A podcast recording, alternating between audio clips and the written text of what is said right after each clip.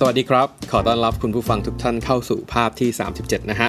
พอดแคสต์ที่พูดคุยและแบ่งปัน passion ที่เกี่ยวข้องกับการถ่ายภาพนะครับ ในยุคที่การถ่ายภาพอยู่ใกล้กับเราทุกคนแบบนี้นะฮะ คุณอยู่กับผมครับ บิน 1757 หรือ 17.57 นะครับผม ก็พบกันเป็นประจำทุกวันเสาร์แบบนี้นะครับ วันสบายๆ และเป็นวันพักผ่อนสำหรับใครหลาย ๆ คนนะฮะ เป็นวันที่เราหลายคนออกไปถ่ายภาพกันนะฮะ ก็ช่วงนี้อากาศก็ไม่ค่อยดีเท่าไหร่เนาะแล้วเราก็พบ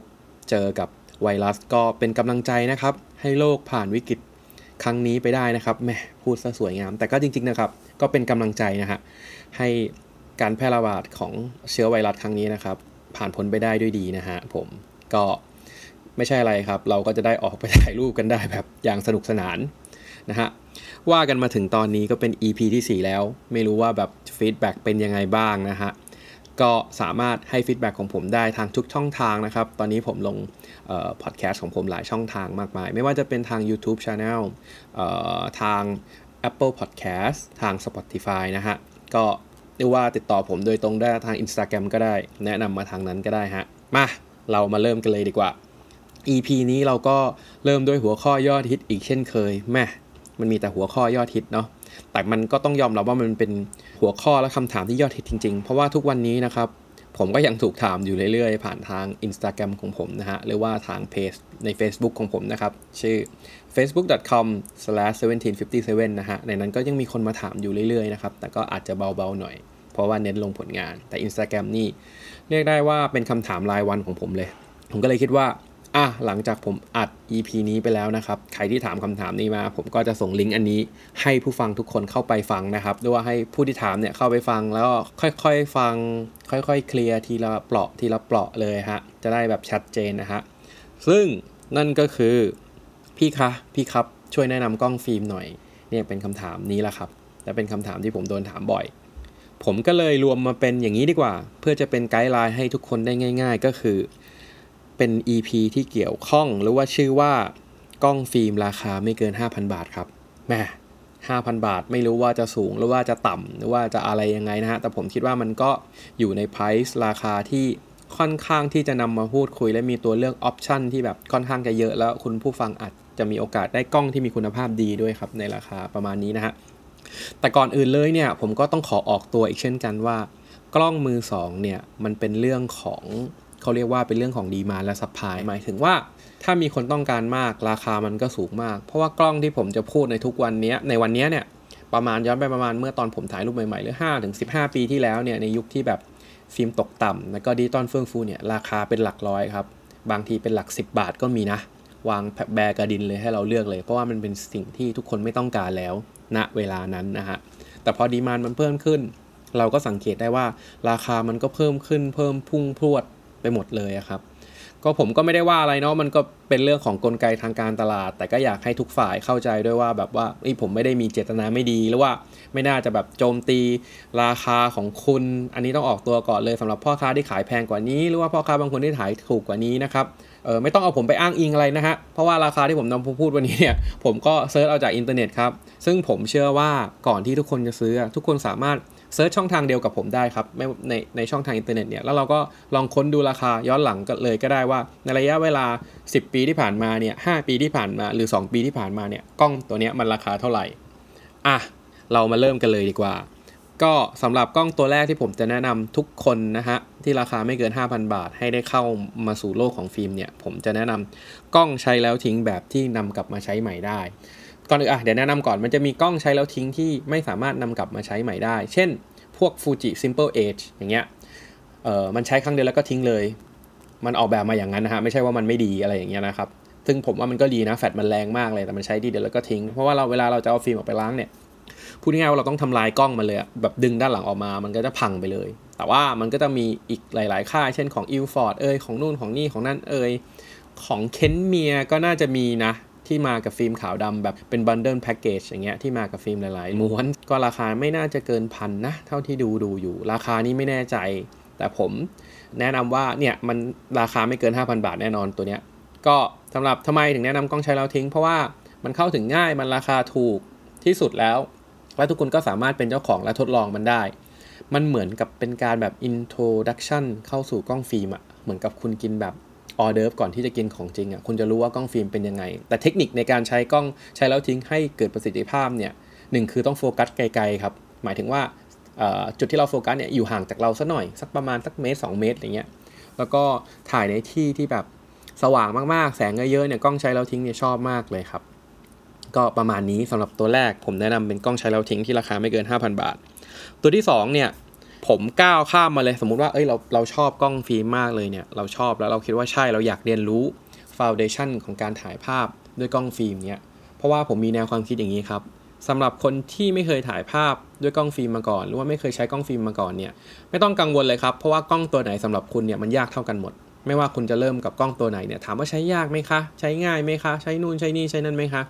คือผมจะบอกว่าถ้าคุณไม่เคยใช้อะอะไรมันก็เหมือนกันหมดอะมันก็ยากง่ายเหมือนกันหมดอะครับ เพราะฉะนั้นนะครับ ก็ถ้าสมมุติว่าอยากกระจ่างอีกทีหนึ่งก็กลับไปฟัง EP ที่ 2 ได้เลยฮะ ให้เลือกกล้องแบบไหน วิธีการเลือกซื้อกล้อง มันก็อยู่ใน EP ที่2เนาะ อันนี้เรามาแนะนำกล้องก็เป็นแบบรุ่นของกล้องเลย ผมจะแนะนำเป็นพวกแบบกล้อง SLR ที่ทนทนถึกๆหน่อยครับ เป็นพวก Pentax ตระกูล Pentax K1000 Pentax MX เนี่ยราคาไม่เกิน 5,000 บาท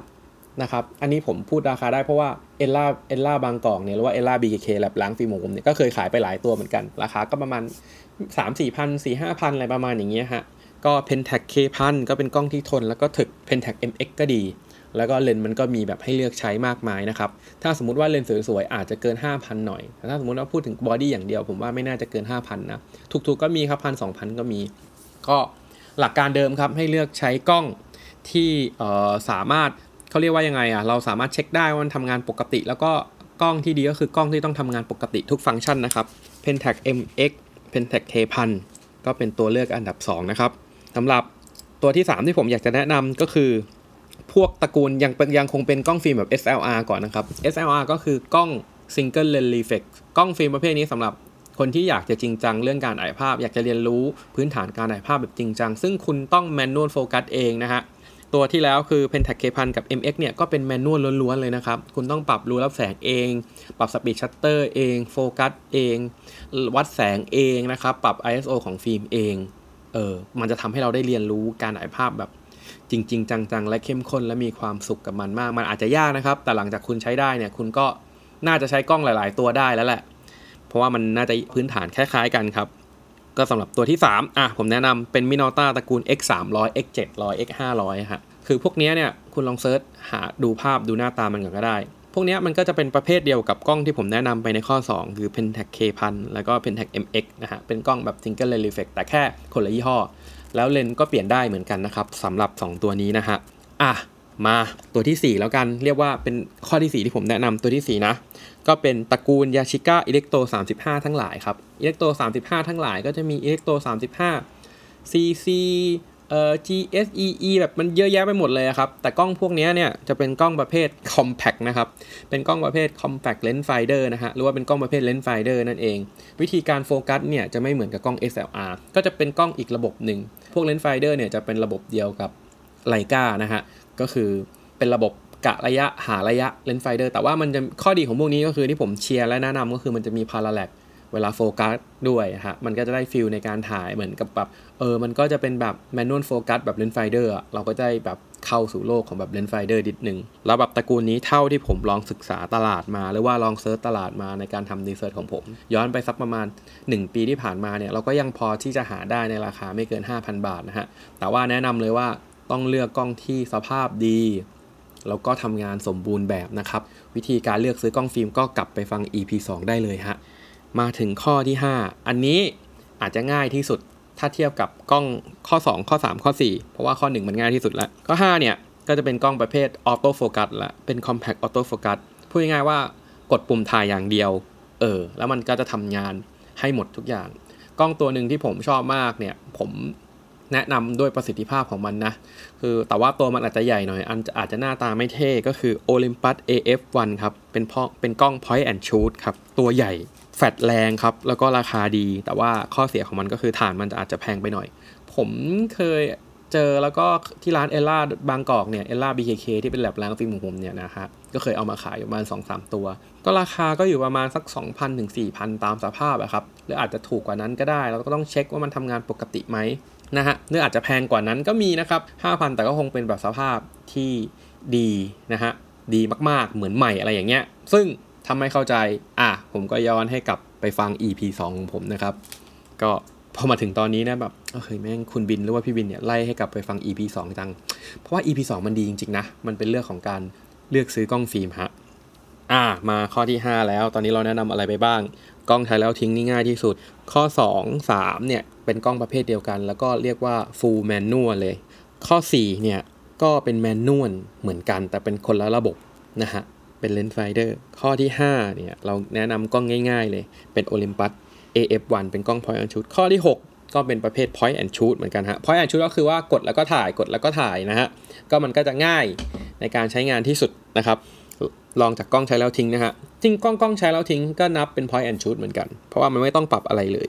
ผมก็จะแนะนำเอ่อ Pentax ตระกูล FCO ทั้งหลายฮะ มันจะเป็น FCO Zoom FCO นู่น FCO นี่ FCO นั่นนะฮะ ก็เพราะว่ามันเยอะมากอะ่ะ คือต้องอธิบายให้คุณผู้ฟังทราบก่อนนะครับ ว่ากล้องจริง ๆ แล้วอะ่ะ มันเยอะมากเลยแต่ละรุ่นแต่ละยี่ห้อนี้ ผมว่าน่าจะมีระดับเป็นร้อยเป็นอย่างต่ำอะบางยี่ห้อมีเป็นพันเลยครับ ซึ่งผมเองเนี่ยบอกตรงๆว่าผมก็ไม่รู้จักหมดหรอกนะฮะไม่มีทางที่จะรู้จักหมดด้วย แต่ว่าผมเห็นหน้าตาแล้วผมเห็นปุ่ม เห็นการโอเปเรตเนี่ยผมจะพอที่จะเดาได้ว่ากล้องตัวนี้มันทำงานยังไง หรือว่ามันมีอะไรยังไงนะฮะ เพราะฉะนั้นผมก็จะแนะนำ FCO เนี่ยผมว่าน่าจะมีประมาณสักหลัก 10 รุ่นอะ ก็คุณผู้ฟังก็ลอง เซิร์ชเข้าไปดูหรือว่าลองดูเลยฮะว่าเพราะว่ากล้องตระกูลนี้จริงๆอะถ้าเป็นกล้องที่ทำงานดีทำงานสมบูรณ์แบบระบบการทำงานอย่างปกติอยู่เนี่ยถือว่าเป็นกล้องที่ดีมากๆครับ FCO อันที่ 7 ก็เป็น point and shoot เหมือนเดิมฮะก็เป็นพวก Canon Auto Boy Canon Auto Boy นี่ก็มีเยอะมากเลยครับ แบบเยอะจริงๆนะและราคาก็เท่าที่ผมหานะ ก็มีเกิน 5,000 บาทบางรุ่นที่คนฮิตเยอะๆ หรือว่าสีเป็นพิเศษ แต่ว่าผมเคยลองใช้ Auto Boy หลายรุ่น แล้วก็มันก็เป็นกล้องที่ดี มากๆ ตัวหนึ่งก็เป็นกล้องที่ point and shoot ใช้งานง่ายเลยครับ ก็ประมาณนี้ครับสำหรับ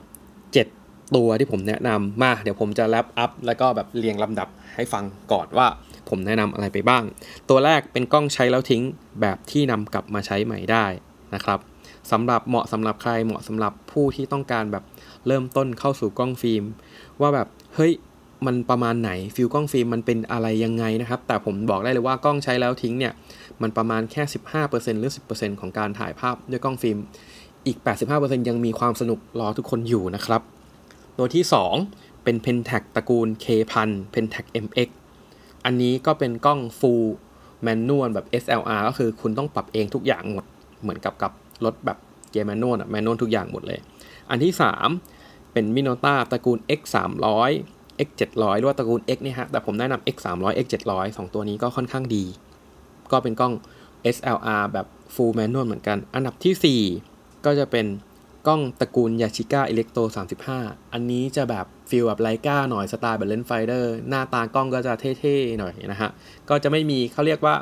จะไม่มีกระโหลกสามเหลี่ยมเหมือน SLR เอ่อ SLR มันจะมีแบบสามเหลี่ยมตรงกลาง ซึ่งเป็นกระจกสะท้อน Single Lens Reflex นะครับ แต่พอมาเป็นแบบตระกูลแบบ Yashica Electro เนี่ย จะเป็นแบบกล้องสี่เหลี่ยมแบบ